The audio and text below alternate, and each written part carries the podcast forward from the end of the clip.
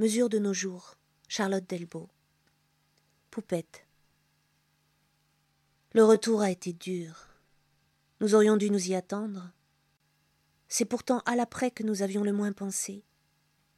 De là-bas, le retour était fabuleux, incroyable, miraculeux.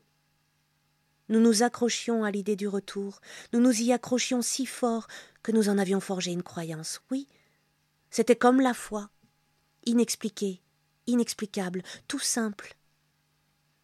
Notre imagination, qui s'élançait dans le merveilleux le plus fantastique pour nous représenter comment nous franchirions les barbelés, s'arrêtait au-delà.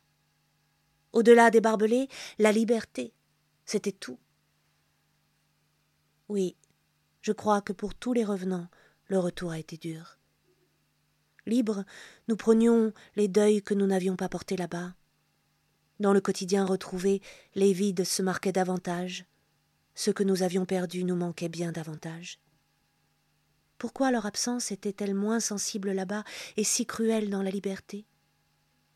Peut-être est-ce parce que là-bas rien n'était vrai. Je veux dire que tout était en dehors de notre vie réelle. Pour moi, c'est au retour que j'ai vraiment perdu maman. Elle était morte pendant que nous étions en prison, Mariette et moi.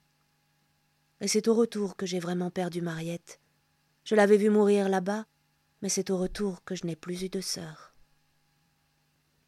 Dur pour tout le monde, pour moi, lamentable le retour lamentable, sordide, une somme de détails mesquins. Mon père s'était remarié pendant que j'étais là-bas. Sa nouvelle femme était beaucoup plus jeune que lui. On avait appris que Mariette était morte, on était sans nouvelles de moi, on me croyait morte aussi.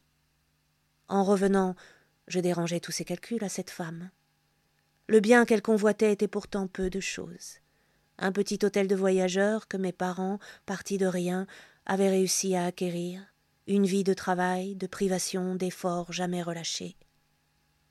Je suis rentrée. Il n'y avait plus de place pour moi à la maison, au sens propre.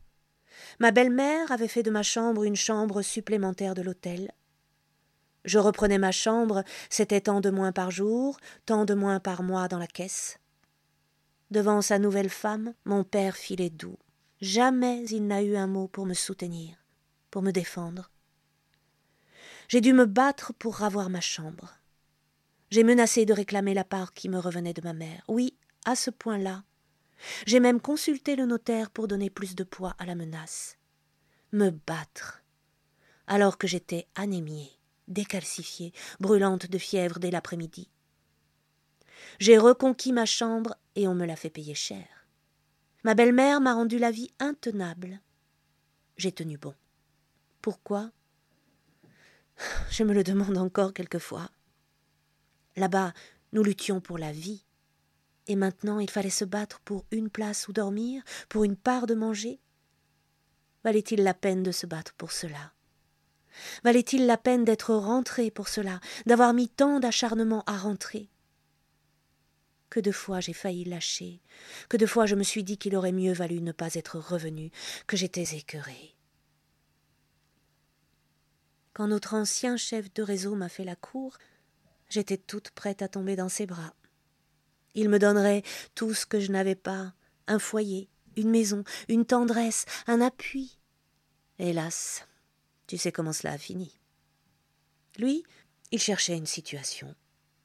Sauf celui de héros qu'il avait pratiqué magnifiquement, il faut le dire, dès l'âge de dix-huit ans, il n'avait pas de métier. Évincer mon père, que sa jeune femme avait quitté quand elle avait compris que je me cramponnerais, et je t'assure que de mes mains pourtant amaigries jusqu'à la transparence, je me suis cramponnée à la vie avec une force que je n'aurais pas cru pouvoir encore tirer de moi au retour. Évincer mon père et tenir la caisse, c'est tout ce qu'avait visé mon fiancé. De nouveau, les discussions mesquines, les comptes misérables, les dépenses et les recettes qu'on se jette à la tête, les soupçons. Tu puises dans la caisse? D'où vient ce manteau? Et toi cette voiture?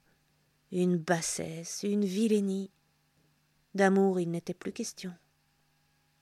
Revenir d'Auschwitz et se laisser prendre aux fadaises d'un petit ambitieux comme une oie blanche du siècle dernier. J'avais dix-neuf ans quand je me suis mariée, mais ce n'était pas mon âge. Mon cœur avait seize ans, l'âge où j'ai été arrêtée. Mon caractère était vieux de toute l'expérience du monde, cette expérience hors de toute mesure.